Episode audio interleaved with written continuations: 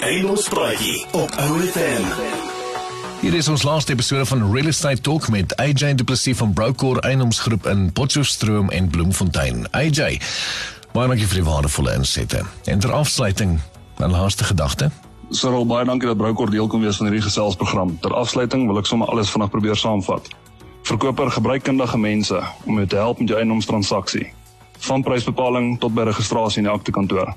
Doen jou huiswerk en maak seker dat jou agent geregistreer is by die Raad van Eiendomme en die nodige kennis en ervaring in die industrie het. Laastens, eiendom is en was nog altyd en al die jare een van die beste bates.